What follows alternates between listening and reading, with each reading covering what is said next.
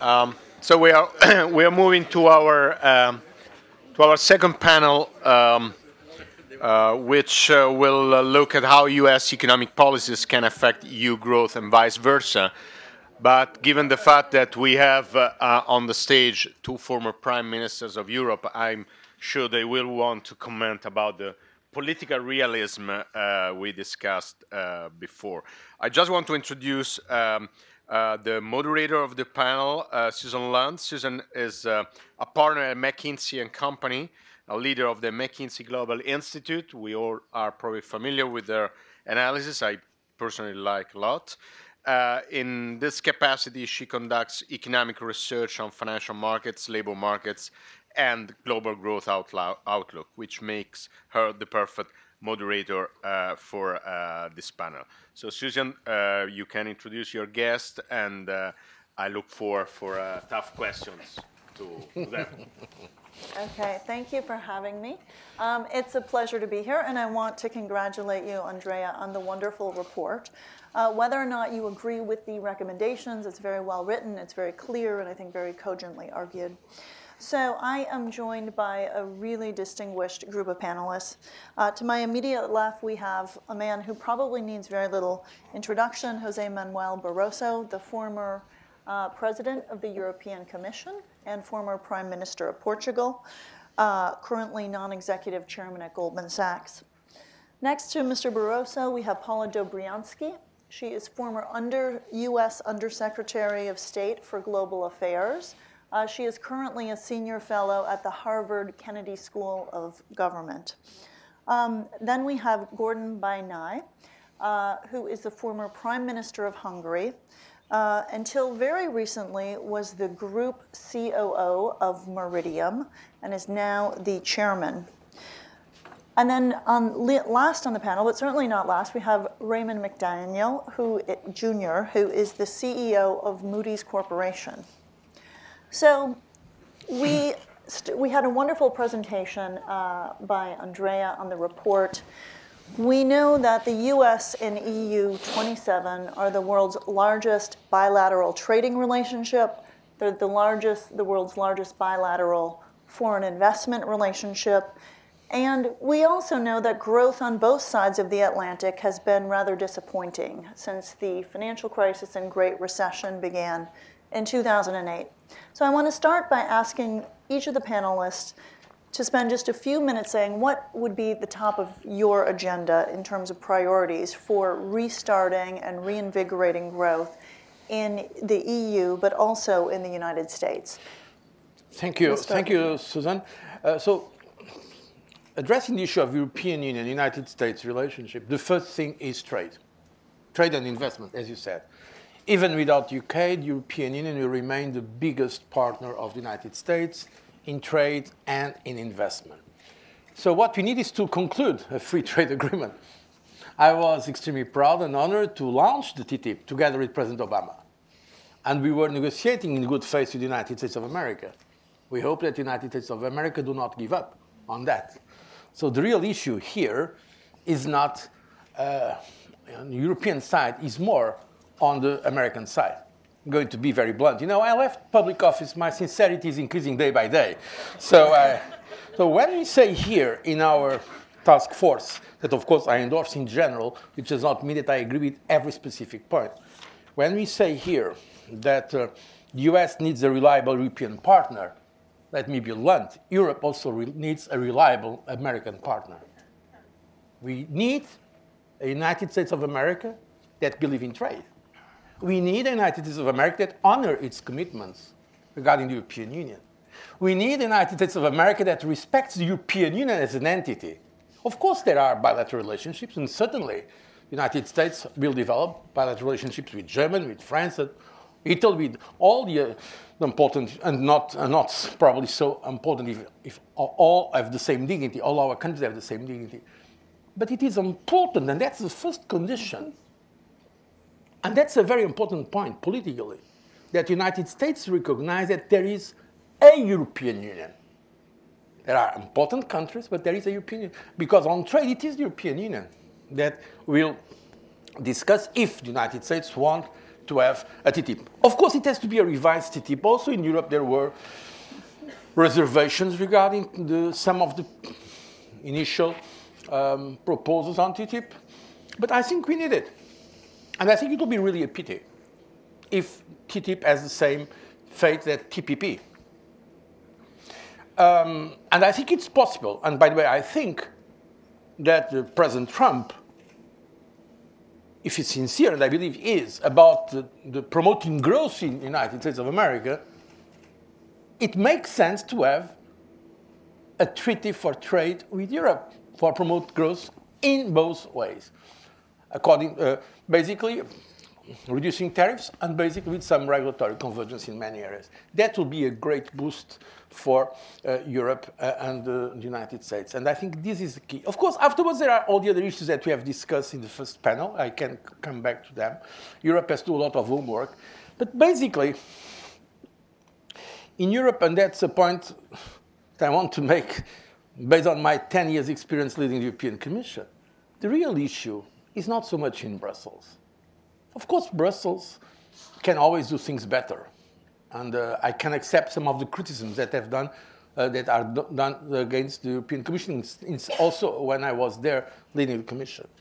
But in fact, let me tell you, the resistance to the capital markets union that is indispensable, to a digital market, to energy, are not in Brussels, they are in some of our capitals.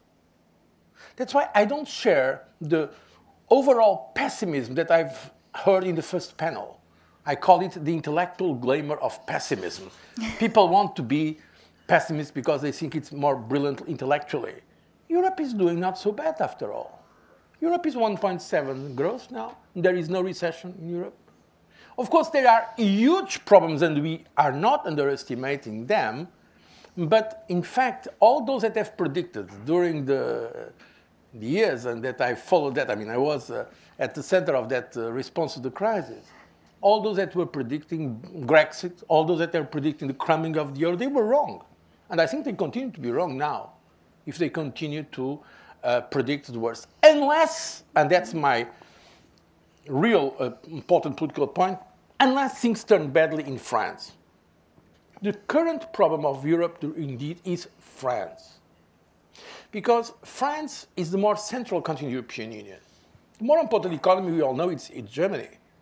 But in, Fran- in fa- de facto, the most important country in Europe politically is France. And now that Britain is leaving, um, France will be the only permanent member of the Security Council in Europe. And France is the only country, as I always say, that is north and south. Germany is north, Italy is south. France is north and south. La France est incontournable. And one of the problems we have having all these last years in Europe is that we have a France that does not trust itself. There is a lack of confidence in France. And without France, nothing can happen. The issue of trust is critically important. Germany will be ready to go further in integration if they trust France. The real problem in Europe is not so much between Germany and Greece. It's between the lack of understanding between France and Germany. When you have a Germany that trusts France, and when France itself trusts itself, becoming more reformist, I can tell you that the atmospherics in Europe will change dramatically. Because even the Brussels institutions and the Brussels, Strasbourg, Luxembourg are to a large extent affected by the political ecology, by the political system in France. So the, and when we have France does not trust itself, that projects negativism all over the system. So this is the reality. So that's why things can go very wrong if we have a populist, nationalist, xenophobic president in France. In that case, we will have an existential threat to the European Union and to the euro. In that case, prepare yourselves for the worst. But if that does not happen, and on the contrary, if you elect in France one of the most pro European leaders France has ever had, in that case, there are conditions for Europe to go further. And it's not unrealistic what is said in the report. There are conditions. During the financial crisis, for instance, the Commission myself, we launched the, the banking union. The European Union made progress even during the most difficult moments of the euro area crisis. In fact, today, the European Union has more powers than before the financial crisis. The ECB, in some areas, has more powers than the Federal Reserve of the United States. The single supervisory mechanism, the single resolution mechanism, the project for the capital markets, know, of course. what we need to do now, and you probably are going to listen afterwards to uh, former Prime Minister Ansip and Vice President of the Commission now, Oh, there is a possibility to do things, but that depends on the politics. And in politics, there are near misses, near victories, and near defeats. And that we don't know. So there are huge risks for Europe. I'm not underestimating the problems. At the same time, I believe there are conditions for Europe to prosper and to go further with the European integration process. And I think it will be fundamentally important that the United States support that. Because do, do not forget that the European integration process started to a large extent by American initiative. People tend, it was after the Second World War. The German, the uh, German, uh, I'm sorry, the, the Marshall Plan. It was an initiative of the United States. The United States had the great strategic intelligence of wishing to have a united Europe instead of uh, uh, having a, a, weak or divided Europe. So this is extremely important. The message is coming from here, but also the possibilities of working together. Because I also believe, but we have not time probably to discuss this, that today the most important risks are not economically or financially. The most important risks today are political and geopolitical. And more than ever, we need a strong, sincere cooperation, I would call it complicity, between the United States and Europe. Thank you. I'm so happy to hear some optimism.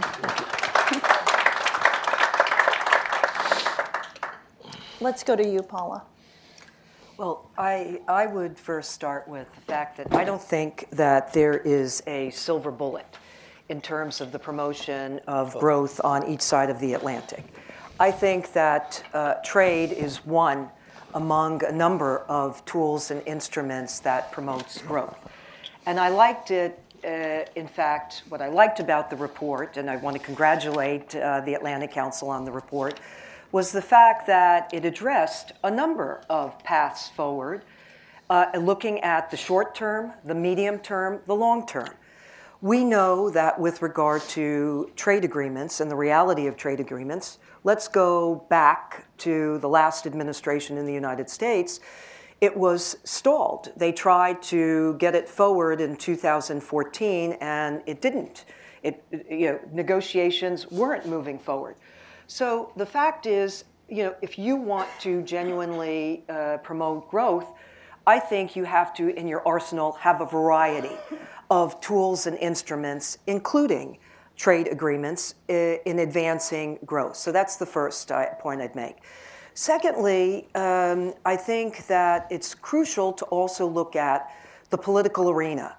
Look at what it was over these last years.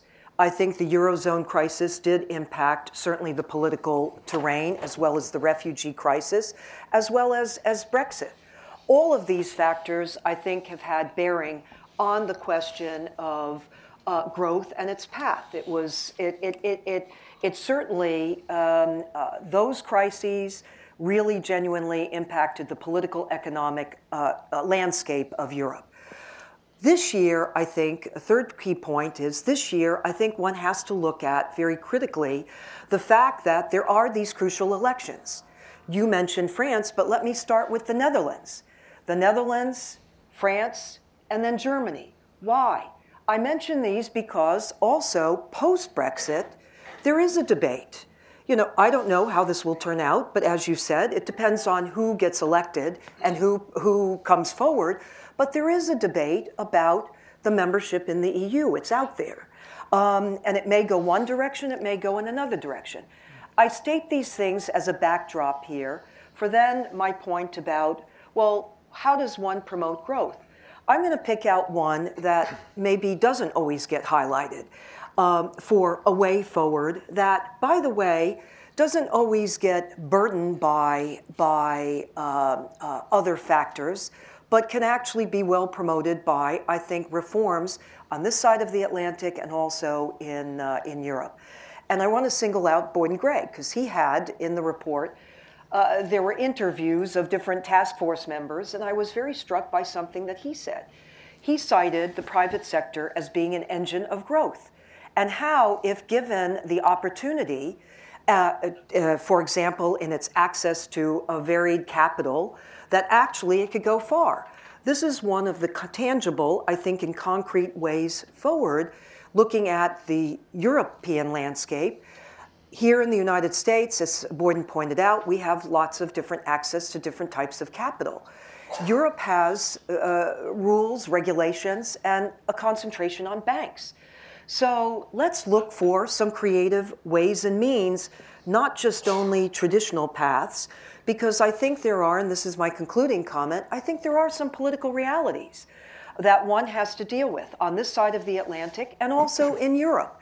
And the political realities being the fact that, as we saw in our elections, by the way, Republican and Democrats alike, in this case, our two presidential candidates expressed uh, their reservations about multilateral trade agreements. Uh, now, the new administration, the Trump administration, has placed an emphasis on bilateral agreements. Um, and in Europe, there's the challenge of transparency. There's a tra- challenge of political will towards reform, less bureaucracy. I think there are steps that need to be taken to have a kind of foundation from which to spring from. And we're not there.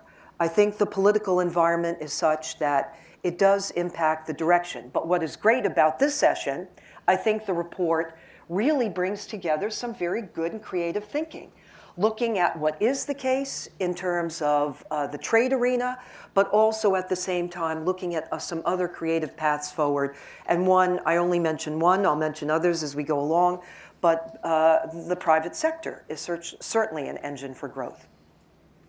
Thank, Thank you. you. Let's turn to you, Gordon. Thank you.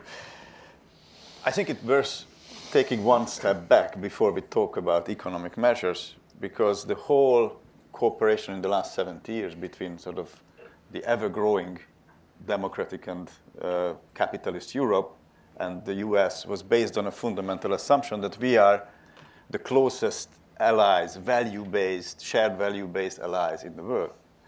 And as a consequence of the great financial crisis, subsequent populism, these, question, these fundamental pillars have recently been questioned. If you think about the questions raised about the validity of the NATO, Article 5 and the whole cooperation, if you think about uh, some of the comments that are about whether it is at all in the interest of the United States to have Europe, the European Union kept together, those are very fundamental questions. And that has very strong impact on, on some of the European public opinion and the European decision makers because the whole assumption was that we are bound together, like in a marriage when some, something, somebody suddenly asks at the dinner table, by the way, are we still, are we still to, supposed to be together? And uh, that hit many of the public opinion leaders, even in Europe, uh, a bit unexpected. On the other hand, much of the criticism is right. the European party in, within NATO has not been doing its fair share, so NATO needs some upgrade and reform. But the fundamental question has to be answered because, and I think the original assumption that Europe and US needs each other is stronger now than 60, 70 years ago. It's stronger now because uh, I think as a result of the second phase of globalization, or I could say the revenge of globalization, is that both the US and the EU is gradually losing its, its global market share, whatever uh, number you look at. And uh, the other emerging uh, forces in the world are not necessarily sharing the same values, fundamental values of democracy and, uh, and uh, sort of liberal uh, capitalism, and if and, and private sector. And if if that is questioned by others, then all the more reason that based on fundamental values, these two regions of the world should stick together and, and work together. And if, so that we have to re reinforce those positive answers to this fundamental question. And if we find a positive answer for that, then we can go into this. And there is a lot to do in that uh, on both sides of the Atlantic, I, I, have to say. Europe has to find its, its answer to this uh, uh, populist trick, uh, but also the US has to confirm where its fundamental interests lie.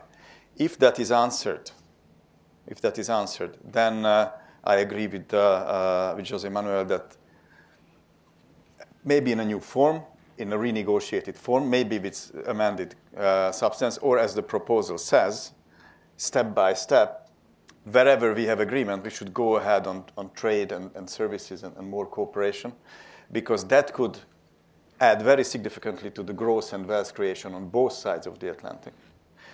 Let me just take one number from this report. My favorite number in this report is the total size of US foreign direct investment in Europe is $2,700 billion.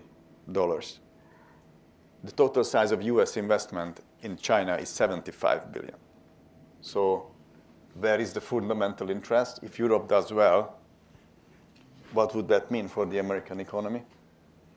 Uh, so I think based on this shared interest, uh, we should go ahead with a renewed, maybe renamed, it's a good political idea, I have to say, it's a political merit of this report, a renamed TTIP. And, uh, but what we learned from this great financial crisis is that political economy is back with a vengeance. It's, yes. it's not economic policy that is driving the world. And that's why if you read the Financial Times, you don't understand why Europe is still alive, why the euro still exists for the last six, seven years. If you read that, it, it shouldn't exist.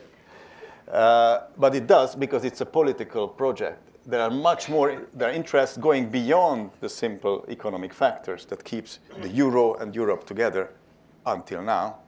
And uh, a lot of, we should help each other on both sides of the Atlantic to keep this political will together. Uh, that's the most important number one step in my mind. Thank you. Uh, thank you. With all of the uh, political and policy expertise on this panel, I'm going to tread rather narrowly on the business uh, side of things in the private sector. Uh, dominant theme uh, in both the US and Europe um, right now is uncertainty. Um, electoral uncertainty, policy uncertainty, economic uncertainty. Um, and these uh, obviously uh, interrelate um, and can create a vicious cycle, can create virtuous cycles. Uh, but we are in a period um, which, unfortunately, I don't believe we're going to be able to move out of um, particularly quickly. Uh, so it's uh, sort of a, a medium term aspiration uh, to move to a, a set of conditions uh, that provide more certainty, which provides more stability. Uh, the uh, uh business sector, uh, financial markets don't like uncertainty. Um, uncertainty curtails demand. And I actually think that that is, especially in Europe, um, what we've seen um, during this period of quantitative easing is not uh, a lack of availability of capital. Um, it is a lack of demand for the capital that is available. And it's available for many institutions at very attractive rates. But there is not uh, an interest and, uh, or a willingness. Uh, I would say there's certainly an interest, but there is not a willingness to take the risk uh, of business expansion and, and borrowing or, or raising capital or for business expansion purposes. Um, from Moody's perspective, you know, I would say we see that in a number of ways, but I'll, I'll just mention two very quickly. First of all, it's who is borrowing. And what we've seen um, in Europe, certainly during the period of quantitative easing, um, is uh, a very uh, strong trend to the borrowers who are accessing uh, the capital markets, the bond markets, are the same borrowers who already were. We have seen absolutely, excuse me, zero acceleration of companies accessing the bond markets for the first time. Um, and in fact, we are seeing more first time companies going to the bond market in the US, which is already far more disintermediated than Europe is, as you've heard from the other panelists.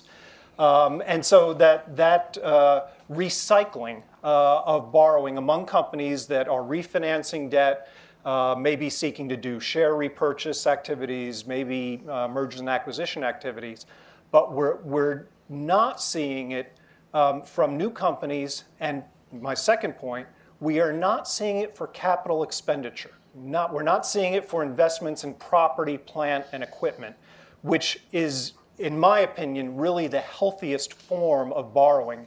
And it has been essentially dormant in both the United States and in Europe for a number of years at this point. It is not a driver of, of borrowing activity in the, in the capital markets.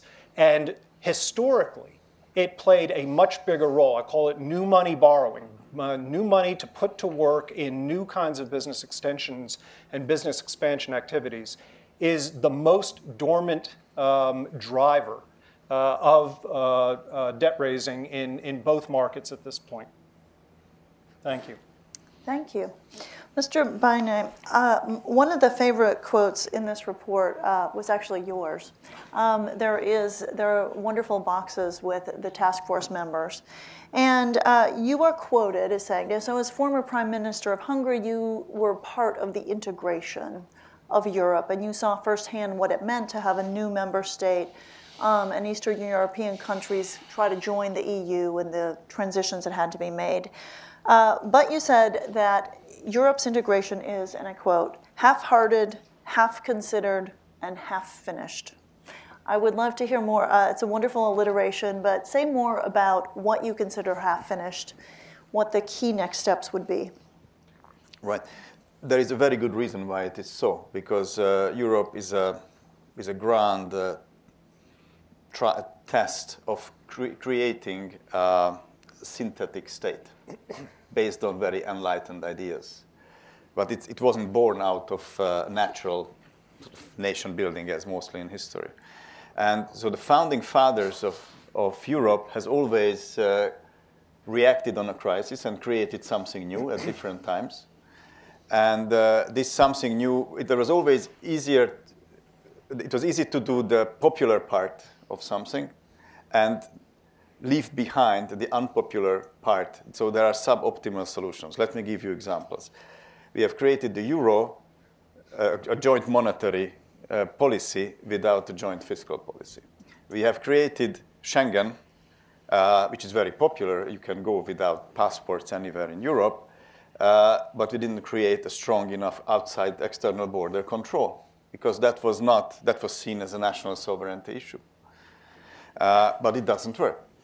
Third example, we have created a so-called joint European foreign policy without a strong coordinated European defense and security policy. I mean, that's a half-hearted thing because, uh, and, and not very efficient. Foreign policy does include uh, defense and security, otherwise it's toothless. Sorry. So these are, is, these are typical solutions, but it's also typical in Europe that when these half-baked solutions, suboptimal solutions are decided for, then uh, comes the next crisis, highlighting these problems. And then under pressure, it is always easier to go further into integration than undo integration because it would be disaster. Think about the euro. Think about Greek citizens uh, standing at the ATMs, not able to take their own money out of the wall. Then it's then turning around 180 degrees and accepting the, the austerity measures. So yes, under pressure, Europe's answer has always been more integration. I would expect, and that's where I have a debate with the very relevant question raised by the previous panel on political realism, that I think undoing Europe or significant parts of Europe would be politically and economically, socio-economically so painful, for example, the euro, that it would collapse Europe into civil war and un unthinkable uh, consequences and lose its status in the world as it is today, as opposed to finding sometimes a painful uh, sacrifice of national sovereignty in the case of integration does help Europe to answer uh, globalization. I think the EU today, the raison d'etre of the EU today, is that it is uh, Noah's ark in the flood of globalization. And those who jump off this Noah's Ark may, may sort of get lost in the water. Okay, another good quote.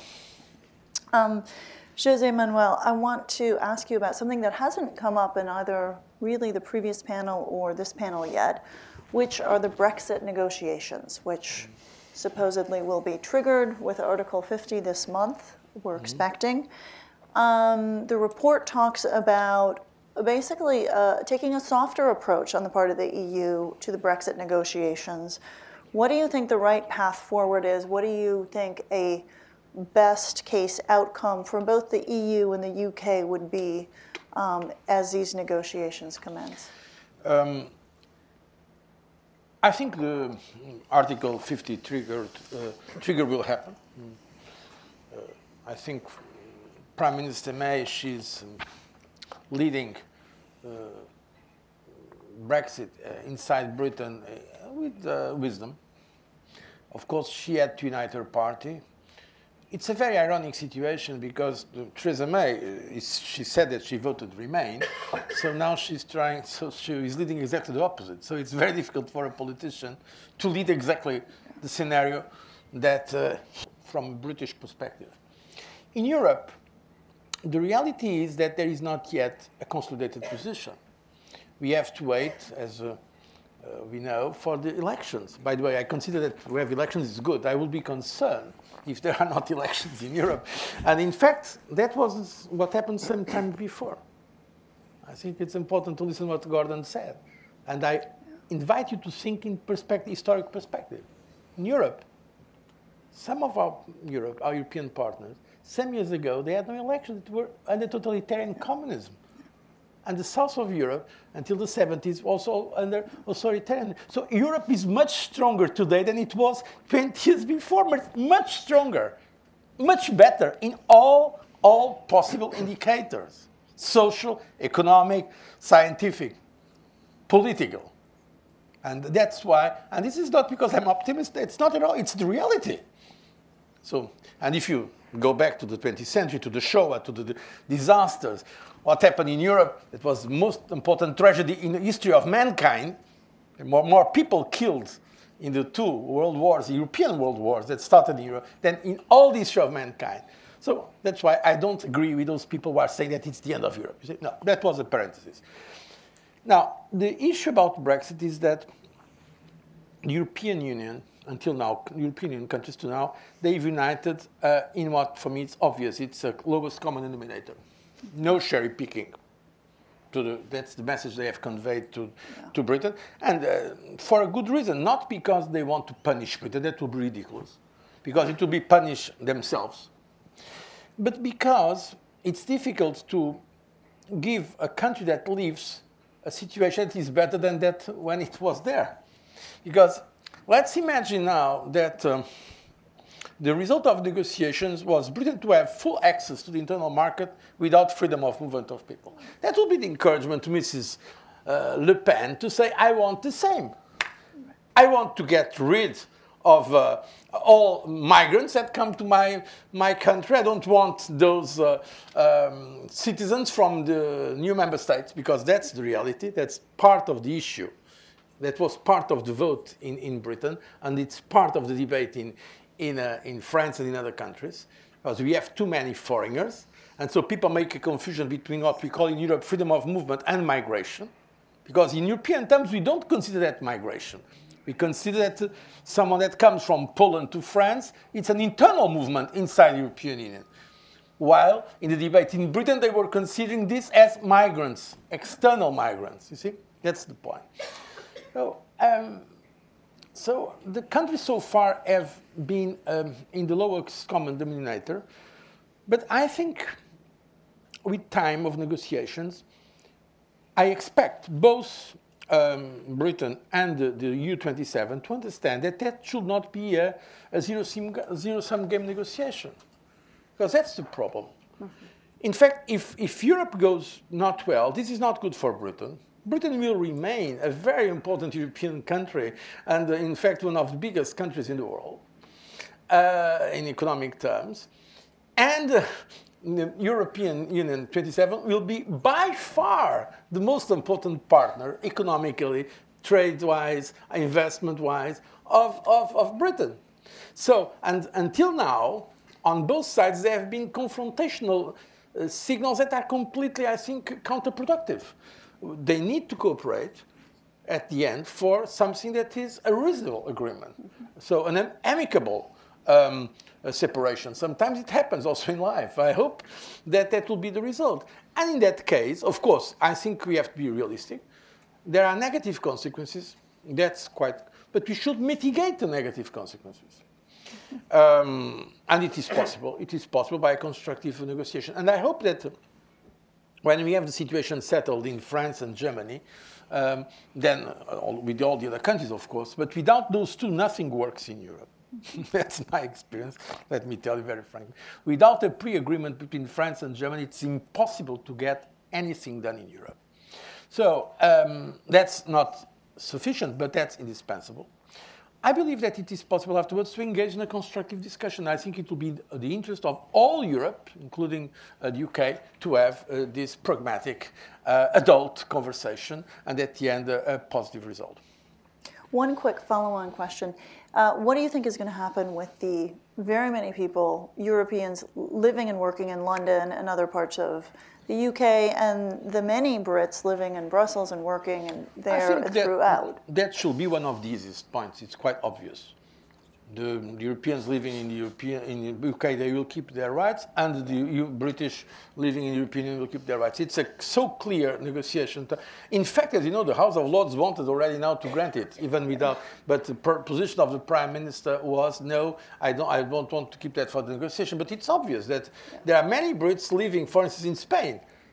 And so it will become absolutely negative now that they lose their rights. I mean, I think it will be even, I mean, a, it will be a scandal.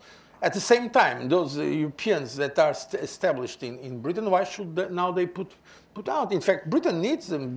Britain is uh, attracting a lot of people outside, and it's part of the part of the glamour of London is that it has been able to attract some of the best uh, in, uh, in many uh, professions. So, so I don't think that's uh, really, I think there will be much more difficult points of negotiation. Extreme, one of them will be, of course, it is already the financial sector. That is an, an important issue because uh, in some countries in Europe, the, there is a clear willingness uh, not to accept that Britain keeps the same rights of access yeah. to the internal market in financial terms that it has now. There was already a debate, by the way, before. Don't forget there was a case of ECB against the United Kingdom because of clearing outside of the euro area. Mm-hmm. And at that time, the European Court of Justice decided, in my point of view rightly, that the there, there could not be a discrimination against the United Kingdom because the United Kingdom, not being a member of the euro area, was a member of the European Union. And so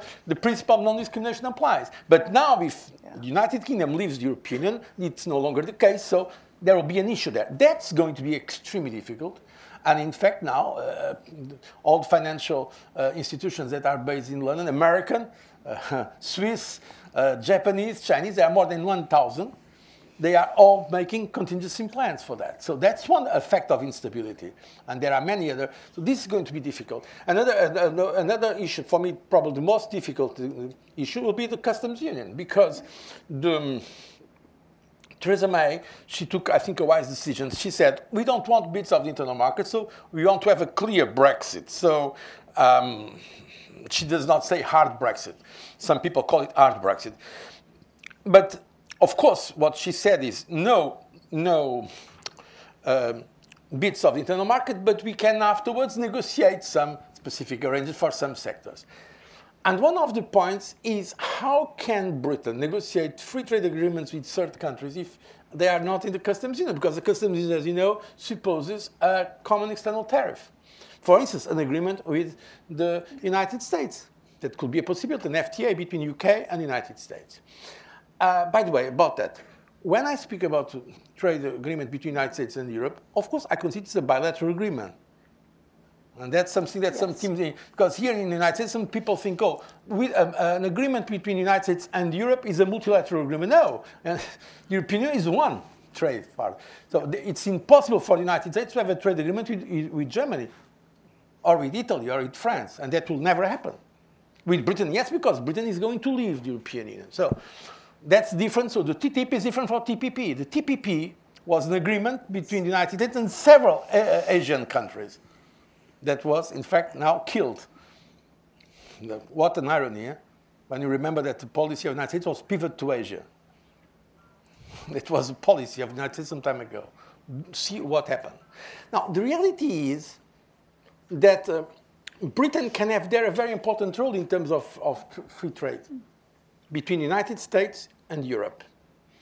Uh, but if Britain wants an FTA with, with China. Don't remember, don't forget it. Prime Minister Cameron spoke about this. Yeah. I don't know exactly what the current government thinks. But it will be impossible to have an FTA agreement with China, an FTA agreement with the United States, and to be at the same time in the customs union of the European Union. So that's going to be one of the most difficult issues to clarify. Ideally, I think we should have an FTA between Europe and the UK with some specific arrangements for some sectors. And I think this is possible. By the way, if the European Union, I negotiated, I don't know how many trade agreements we have done with Singapore, with Korea, with, Korea, with Canada. Afterwards, there was the problems, as you remember, with Canada. We have negotiated with Central America, with Peru and Colombia. So if we have FTA agreements with those countries, why shouldn't we have European Union and an FTA with, with Britain? That's what makes sense. The lowest possible uh, tariffs, the lowest possible uh, difficulties, and then have afterwards some specific arrangements for uh, some sectors. That is, uh, for instance, for research, that's a specific issue where I believe it's in the interest of both to have a strong cooperation in research and science between um, Europe and, uh, and UK. So I think it's feasible if there is goodwill, if there is also some, let's say, wisdom and, and, reason, uh, and, and we have people reasonable around the table. And I know that until many of the people around the table in Europe want that kind of constructive approach. Thank you. I want to turn to you, Mr. McDaniel. You run a global corporation, uh, presumably with very large office in London. Two questions for you. Uh, one is, how do you see the future of London as a global and European hub for capital, given the Brexit um, arrangements? If, in fact, a lot of business is going to move out of London, where who's going to pick it up, do you think? Uh, and then the second question comes down to securitization, which is part of the Capital Markets Union, um, uh, which is to promote more securitization in Europe. In the US, uh, we securitize mortgages, residential mortgage, mortgages, commercial mortgages, various other types of debt. Uh, but securitization markets have not really taken off at all in Europe. Uh, and now there's a proposal as one way to unlock funding for growth to have more securitization. Now, many of you in this room may remember that, in fact, certain types of securitization are what uh, sparked a devastating global financial crisis. So, start with uh, London, given the Brexit negotiations, and then let's talk about what are the prospects for, I'm going to call it healthy securitization in Europe. Yeah, I think the, um, I, I, think the challenge that uh, London and the UK are uh, particularly going to be facing is that the pace of policy decisions, decision making, and the pace of business decision making, um, I think, are going to increasingly move at different speeds. Uh, businesses, and this goes back to my initial comments, um, don't like uncertainty. They're willing to put up with some level of uncertainty for some period of time. But eventually, businesses are going to have to, are going to feel that they have to start making decisions. And my concern would be that that is going to have to be uh, ahead of uh, the level of certainty that, uh, that you'd like to see in the arrangements between the UK and, and the continent. Um, what that means, uh, I think, is that businesses are going to have to start making decisions about uh, hedging their bets, if you want to think of it that way, um, in terms of getting incremental uh, assets, resources um, uh, into what will be the European Union of the future. Um, this is uh, uh, particularly uh, an issue for, for London and for the financial services sector, but not exclusively. Um, and you know, we, as and you're correct, London is our second largest um, office globally. Um, and we are looking at um, uh, what we are going to likely have to move and over what time frame. And for a business like ours, that's really just talking about people. Um, we, we don't have other assets that we've really got to think about moving. But it's, it's what, what kind of rebalancing between the UK and, and uh, the EU um, is going to be considered acceptable um, by EU policymakers, EU regulators, um, the, the people that we have to deal with. And what would we be able to leave in the UK? Is it going to be only the business that serves the UK? Is it going to be something broader? You know, these are very practical business questions, and they're not going to wait for, for clarity or, or perfect clarity um, on, on how the, uh, the divorce and, and then the, the renegotiated relationships um, are going to work. Uh, with respect to securitization, um, you know, Europe, um, uh, I think, is of two minds um, grow it or kill it. Um, and uh, uh, it's interesting uh, to me, um, having been with Moody's through the financial crisis in, in the US and, and now um, looking at it um, you know, with hindsight. You know, certain areas of securitization, most areas of securitization, performed very, very well through the financial crisis. It was everything that touched US mortgages that, that was just radioactive. Um, so the, the, you know, the collateralized loan um, obligation part of the market, the auto receivables part of the market, um, uh, those performed far, far better um, uh, through the financial crisis. It was mortgages.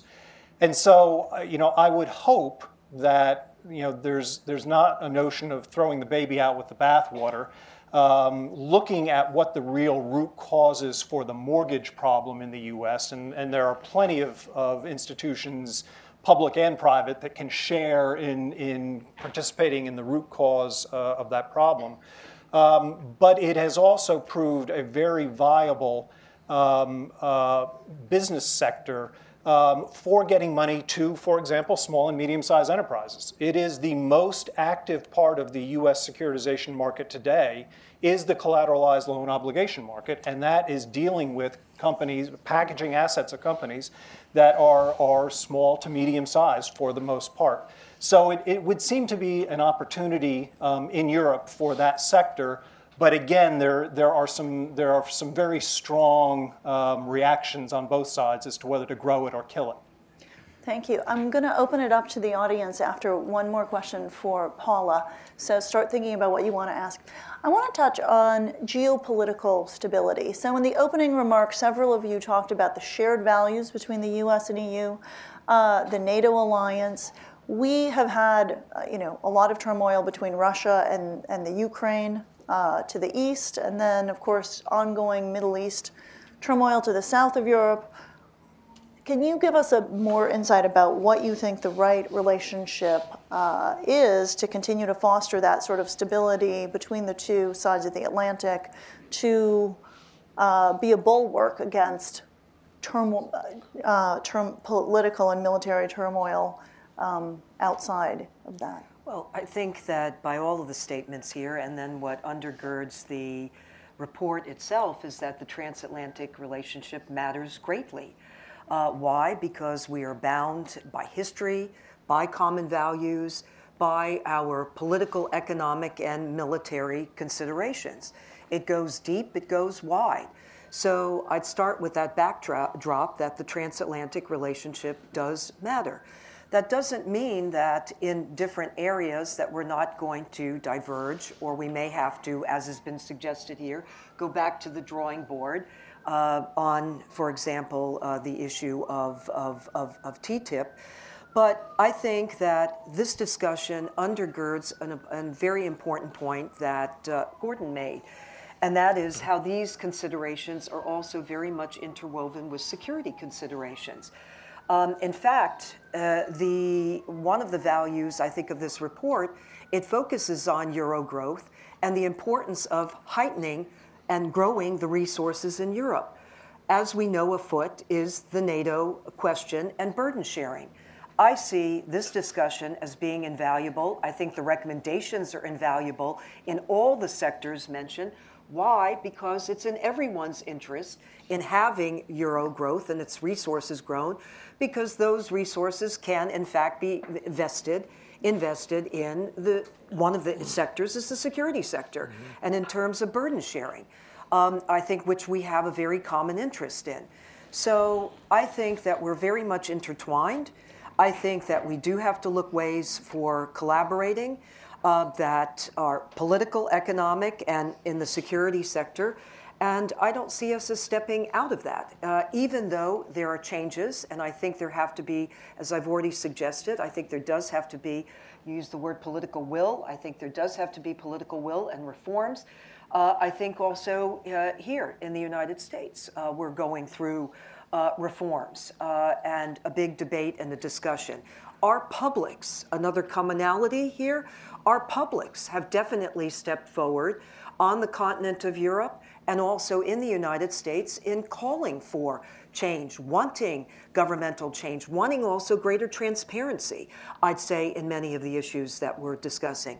Finally, I, I guess I would just um, add this, and just to put in the mix, I had mentioned earlier I do think trade matters, but I don't think it's, you know, there's a silver bullet. It's, it's the sole panacea here. Um, uh, uh, and I, I, I, think the reality is, is, is that that will be back to the drawing board, um, uh, maybe renamed, maybe something else.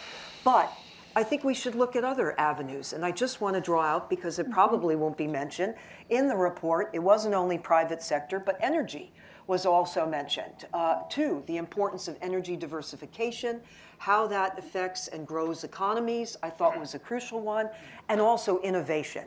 Innovation is always the backbone of growth in any society, and that too was touched upon. I just want to clarify something because mm I don't think there is a disagreement there. No. I, I mentioned trade because you asked what yes. the United States and Europe can do together. Of course, I fully agree that uh, essential for Europe uh, to promote growth are many other issues that we have to do, namely in economic reforms in Europe.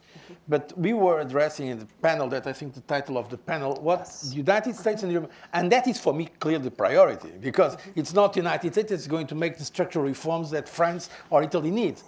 That's uh, France and Italy that have to do it. Now, what can we do together if we want to promote growth? What is the issue that can be done if we want to do it? It's trade a trade agreement, an investment agreement. That is for me clear. But okay, we can decide, there are no conditions now, political conditions. But in that case, we have to be honest about ourselves. In that case, we are missing an opportunity. I continue to think that is essential for growth between the two um, uh, sides of the Atlantic to have a free trade agreement and more regulatory convergence. If we don't, and also by geopolitical reasons even more urgent now than before. Now, if we, Europeans or Americans or both, decide, no, we cannot do it, in that case, I think it's a defeat. It's a mistake. And that's the point I wanted to, to clarify. Let, let, me just, I'm going to uh, take a 30 second. just, uh, okay. no, I know that you said that. I was broadening it, and the reason why I was broadening it was the way the report was structured. Okay. The report was structured short term, medium term, long term. And the only reason I said trade does matter, as I've just said, okay. uh, in this case, but I was trying to also pick out. Right now, I think uh, uh, there are okay. issues that need to politically be addressed. So I'm looking at it from where we're standing. Are there other ways of collaborating? That was my only point okay. in integrating that in, yes. in that chronology of short term, medium term, long term. Mm-hmm. Okay, let's take a couple questions and then I'll open it up to all the panelists to give answers. Uh, let's start right here. And then we'll go over here if we have two microphones roving. Thank you. Hi, I'm Astrid Kimball from Google. Um, we too care a lot about trade and the transatlantic relationship, and it was a McKinsey report recently that said that there's more trade in data based on data flows than physical goods. So my question is about the EU-US Privacy Shield, and I'm optimistic for the technology and innovation being a pillar of the EU US relationship, but could you talk a little bit about whether you're optimistic as well? Okay, great. Now we have a question over here. Uh, yes, then thank you. Um, uh, Dieter Dettke, Georgetown University. I, am grateful to Paula Dobriansky for reminding us that there is a struggle going on between, let's say, two forces, right? The forces of a defense of liberal uh, free trade, the liberal world order, uh, transparency, immigration, diversity, and a more nationalistic course. Um, and um, we have to realize that. But isn't it a strange irony of history that it is today President Xi of China who defends free trade, happened in the G20, it happened in Davos, Switzerland, and not the United States, where this order was conceived and has produced so much success. Look at income, look at growth, economic growth, look at poverty, look at life expectancy, and uh, how come that we didn't hear that message from the United States? Can you help us a little bit to make it stick again? Thank you. Thank you. We have a question here and then here. Yeah. Thank you so much. Uh, my name is Thanos Dimadis. I'm a journalist and I present Ivy, which is the biggest network of young professionals across the United States. Uh, I'm the policy program director in Ivy. So my question is, what do you think about the debate in Europe right now regarding the multi-speed European project, which means that some countries are going forward, some um, other countries are left behind. And how do you think that this will impact countries which are facing huge structural problems, like Greece, Greece for example, like Portugal, like, like Spain.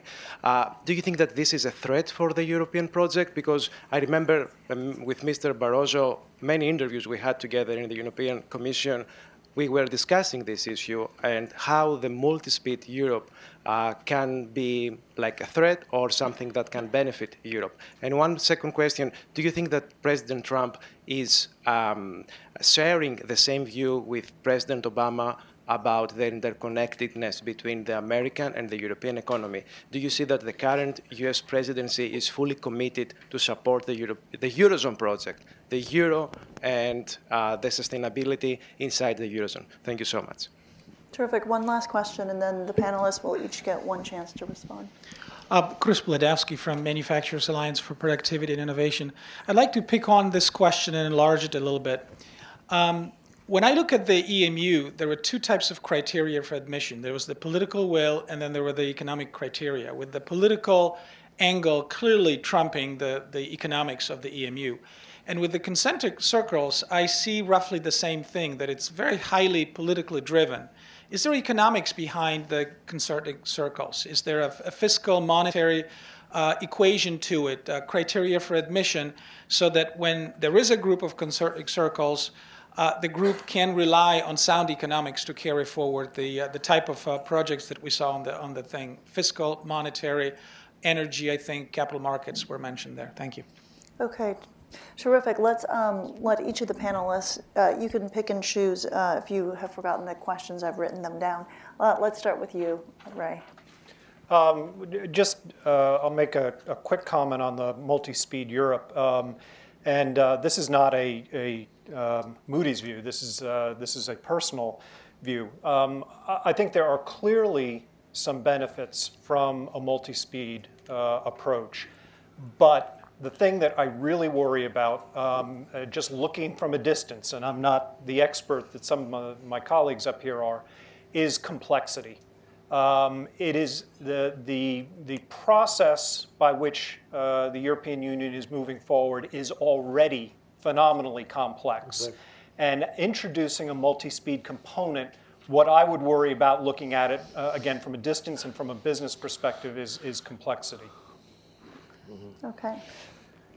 I'd like to elaborate on that as well, because I think it's, this is the news of the week, that there was a very strong uh, determination by the four largest members of the Eurozone after the Versailles dinner about practically proclaiming that multi-speed Europe is the way forward.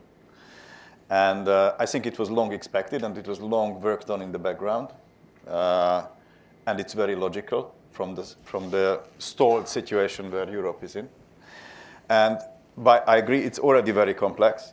But uh, Europe, because, as I said, half-baked, half considered half-finished, cannot stay where, where, it is. It has to go forward. Multi-speed uh, Europe concept is practically means that the core countries who are Eurozone countries, and therefore their interest is much more strongly tied and handcuffed together. Some feel handcuffed together. Uh, they, they have to break out of this, this current situation. Now, why is it so difficult to do fiscal integration? And that's one of the key recommendations of this report. If you think about it, that's been always the most difficult decision in the history of European Union because fiscal policy is the heart of politics Fiscal policy is how much money I take from you and give to him. That's politics. That's national politics. Every year, the budget is the biggest decision in the parliament. Uh, so if you take a significant portion of that decision-making power to the Brussels level, as it partly happens through rules, then you will give up the power of na national politics. Now, there are two problems with that. One, there is no European political, strong European political uh, identity. There are national identities in Europe, so political decisions are made at national levels. That's one very difficulty.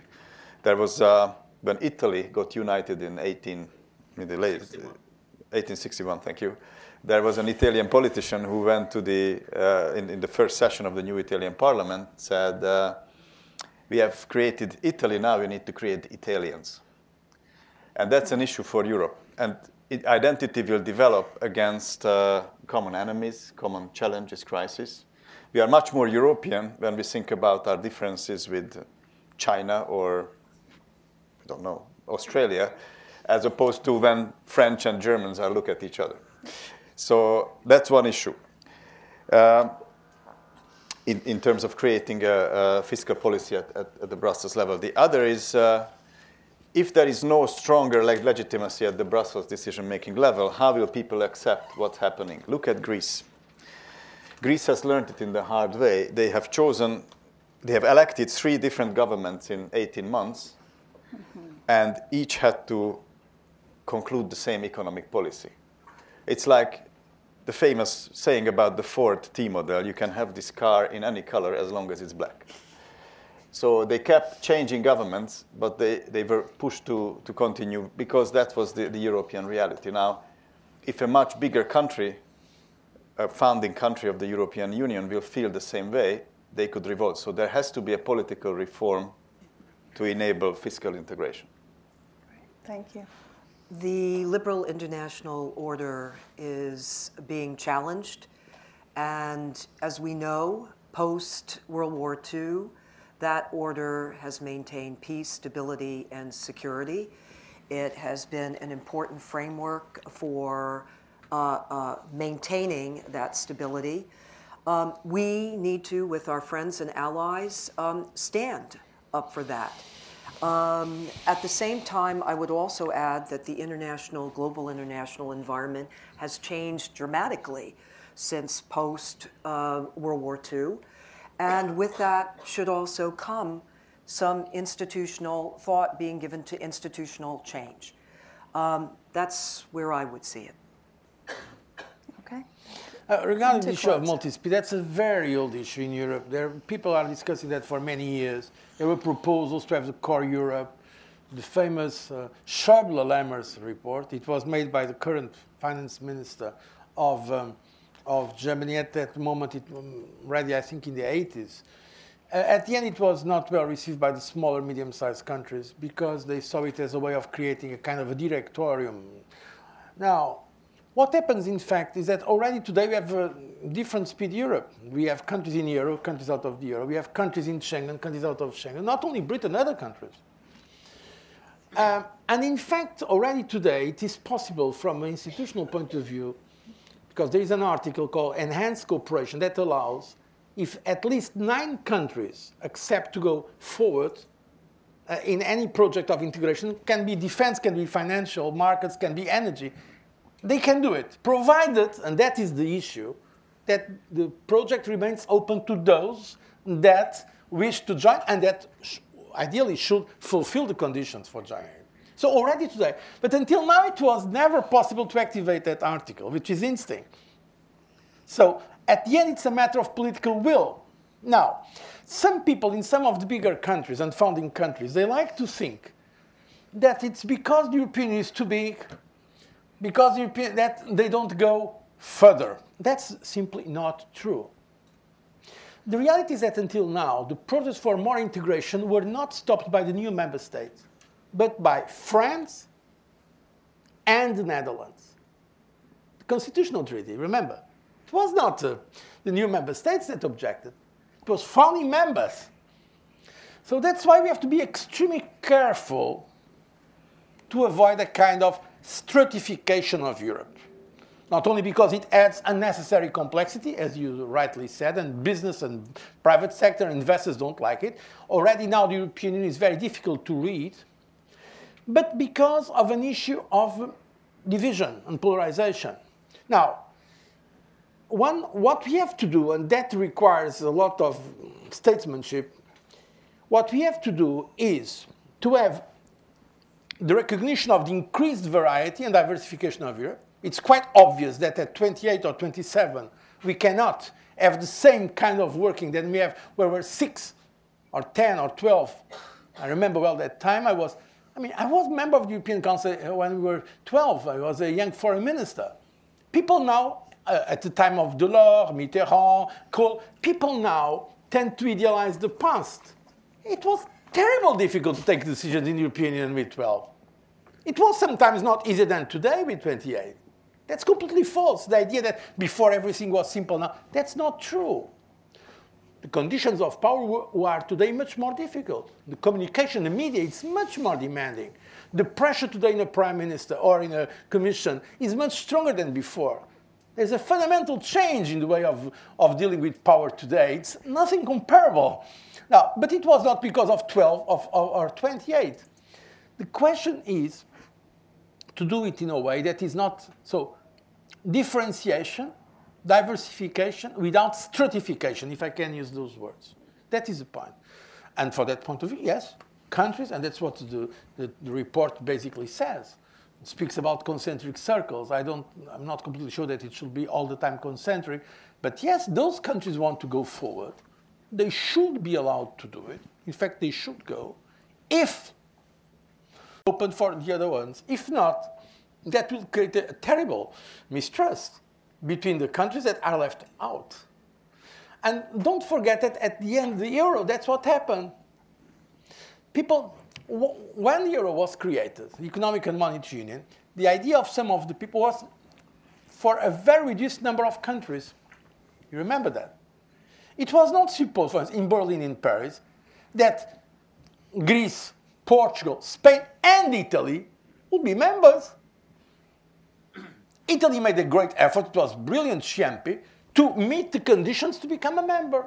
But the idea at the beginning was to have a reduced euro. That was the idea. By the way, I read sometimes here that it was an imposition of Germany. It was exactly the opposite. It was France who asked for Germany to, to have a common currency, and that was the price that Germany paid to have the unification.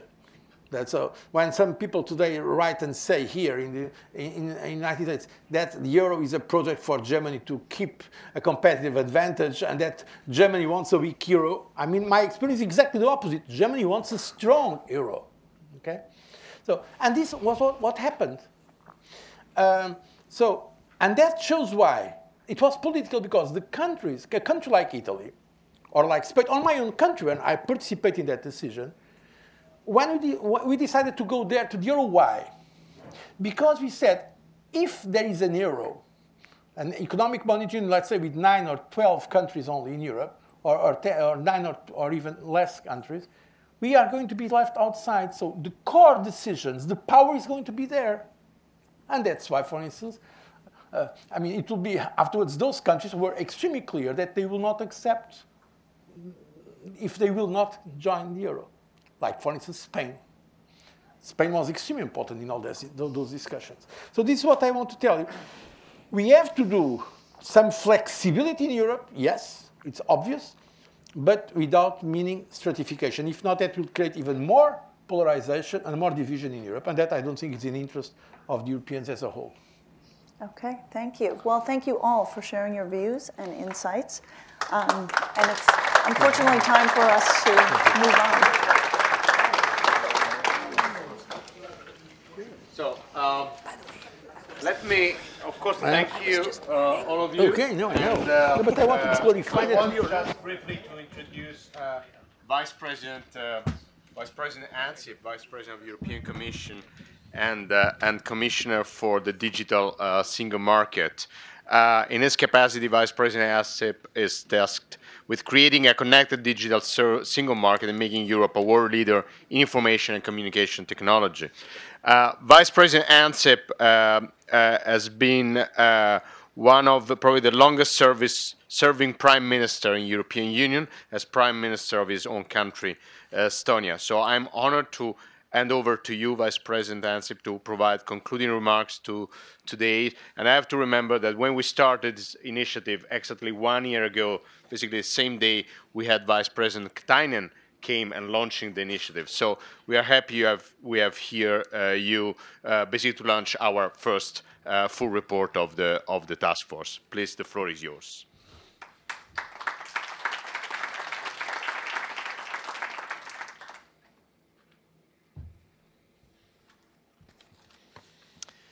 Ladies and gentlemen, uh, thank you for inviting me to speak at uh, the Atlantic uh, Council today.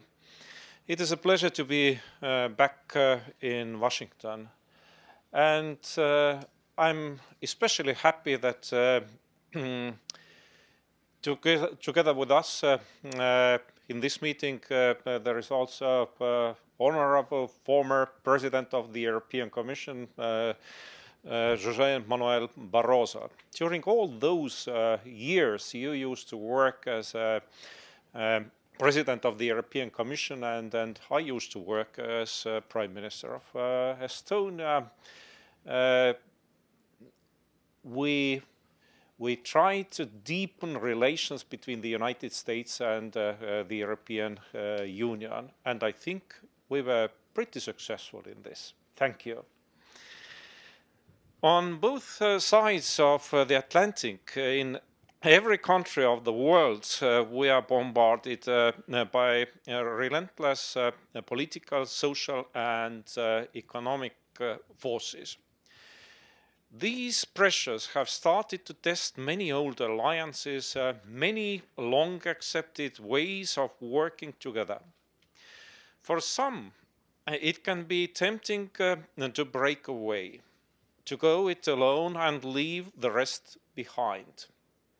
But for me, uh, trying to sort out your own problems at uh, the expense of others does not work.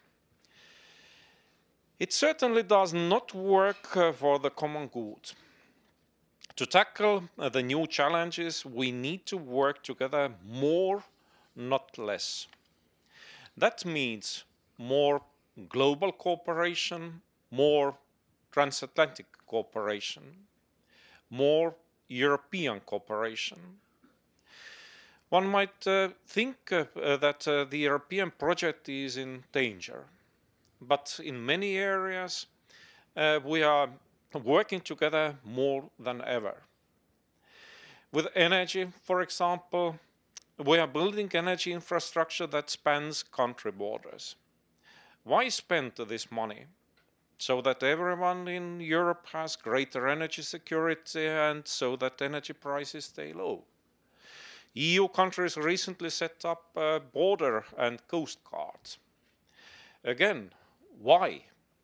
Because it is more effective to tackle uh, the new challenges together, uh, particularly on migration and uh, internal security. So we work together. The general response of European countries to challenges uh, like these uh, uh, tends to be one of uh, more solidarity, to create new opportunities by acting in unity. That is what uh, the European project is about, right from its start. It is why today we have peace, democracy, prosperity and employment in a market economy. I know this firsthand from my own country, Estonia, which has drawn enormous benefit from the EU since it joined as a full member in 2004. Since then, Estonia's GDP has grown by 140%. Exports have almost tripled average salaries are now 2.6 times higher than just before EU accession. In fact, every country that has joined the EU is now more prosperous than before. On its own, no single EU country could have achieved as much as Europe has achieved collectively in the last 60 years. We are united and we are working together, but not just internally or for ourselves. We work with our international partners too. That is why I welcome uh, the EuroGrowth Task Force report, which highlights uh, the areas uh, that uh, uh, we need to focus on our European and transatlantic cooperation. It points to specific projects that can be completed in the next 24 months. That especially applies to digital matters. If you think digital, you think global. Just 15 years ago, less uh, than a generation, digital flows barely existed. They now generate more economic value than traditional flows of uh, uh, traded goods. We are in a new era of digital globalization that interesting phrase recently caught my eye in a report by McKinsey. The new era it talks about is defined by data flows that transmit information, ideas, and innovation. We live in a world that has never been more deeply uh, linked by commerce, communication, and travel. Today, almost every type of cross-border transaction has a digital component. Data lies at the heart of the fourth industrial revolution. Global data flows are surging. They are part of today's trade reality. Within a decade, they have raised world GDP by at least 10%, 7.8 trillion US dollars in 2014 alone. Data flows between the United States and Europe are the world's highest, 50% more than those between the US and uh, Asia. The United States and uh, the European Union are also the two largest net exporters uh, of digital goods and services to the rest of the world. Not only that, the US is uh, the largest market for many European digital services uh, and vice versa. So, logically, we both have a strong interest in keeping data flowing freely. It is where transatlantic cooperation brings added value to both EU and US economies and societies. In terms of employment, the transatlantic workforce numbers uh, around 15 million, with millions more in indirect jobs. Foreign direct uh, investment by the EU and uh, United States uh, in each other's economies directly supports around 7 million American and European jobs. As global technology leaders, we share much common ground in our approach. Naturally, there are differences between us as between uh, the countries of uh, the European Union. But uh, there is more that unites than divides Europe and uh, the United States. Firstly, maintaining open markets for digital trade and uh, keeping uh, the internet as a free, open and interoperable platform. Secondly, innovation-friendly policies that strengthen uh, conditions for digital entrepreneurship, competitiveness and investment. That means maximizing the positive impact of digital technologies to create jobs and growth. It also means properly protecting competition as well as consumers. And it means that uh, the integrity of data will be increasingly important in terms of privacy, personal data protection, and cybersecurity. As pa part of our work to build a digital uh, single market, we will be tackling restrictions on the free flow of data, including legal barriers. This goes hand in hand with stronger personal data protection measures. The aim is to raise trust, security and people's confidence online. Over recent months, the EU and United States have created strong protective measures for uh, the transatlantic transfer of personal data. Now that uh, the privacy shield is in place uh, and more than 1700 US companies have signed up to it, the rights of Europeans are fully protected and data flows are facilitated. So it is vital that we retain and stand by the firm guarantees that were made. I welcome the strong commitment uh, of Secretary Ross uh, to keep and uh, develop uh, the privacy shield. I met with him uh, yesterday and uh, he confirmed his position this message has uh, rarely well received in, in Europe. Given that uh, the privacy shield uh, will be assessed every year, I will be directly involved in ensuring uh, that our relations grow stronger as a result. Turning briefly to cybersecurity, it is clear that neither Europe nor America can work in isolation. No country or region can realistically fight these attacks on its own. Maintaining a safe, open and secure cyberspace to promote economic and social development is a challenge for all countries. We know that there are justified security concerns about uh, the Internet of uh, Things as cyber-physical systems link together.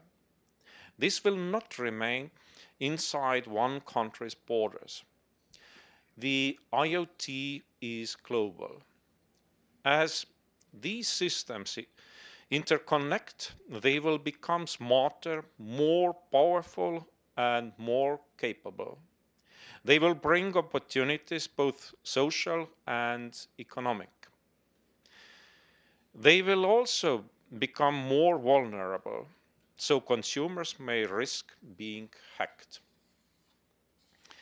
Interoperability is clearly important, but so is security, which makes it important to define and establish global IoT standards. This is an area where Europe and uh, the United States must work together with a shared interest. Later in 2017, the EU will review its cybersecurity strategy to strengthen its focus on tackling cybercrime, guaranteeing network security, and working closely with our partners around the world. That includes the United States as a priority, especially given the strong interest expressed by the new US administration uh, to bolster uh, cybersecurity capabilities. There are, of course, other areas where international cooperation is needed. Take uh, internet governance, where Europe and the United States can stand together to create a leadership model for the world. Here, both sides already work well together to secure an open internet.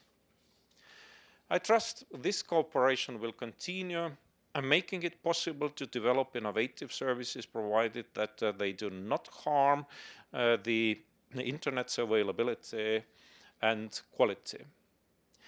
The smooth transition for after uh, uh, the contract expired between the US uh, Department of Commerce uh, and ICANN allowed us uh, to retain the multi-stakeholder approach uh, to internet management. The alternative meant leaving it to intergovernmental uh, process, potentially more arbitrary. Let me mention another area where we need to need good transat uh, transatlantic uh, cooperation 5G.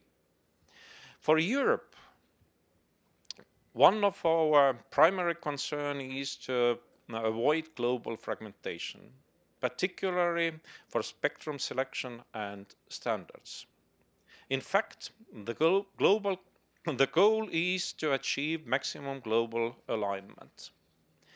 While I know we have differences in approach, I would like to see moves towards achieving a more multilateral consensus. Ladies and gentlemen, I said earlier that uh, there is more that unites us than divides us. Europe and uh, the United States have a long history deep, um, of deep political and economic ties. As I have described, the major data flows between us uh, show that uh, these strong links also extend to the uh, digital realm. By working together, Europe and uh, the United States will strengthen trust and confidence in the online world as new technologies emerge and develop. That is what will drive our digital future, building on our long-standing uh, history of trust, cooperation and mutual understanding to further uh, the global digital market. Thank you.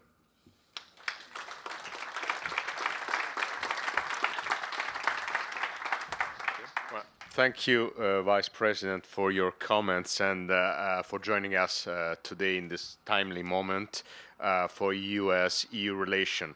We really look forward to continue our work with with the European Commission, and thank you very much for spending three and a half hours at the Atlantic Council. It's a lot. It's not for our standard. We usually keep things very short, but uh, we had very good panels and very good intervention and very good questions.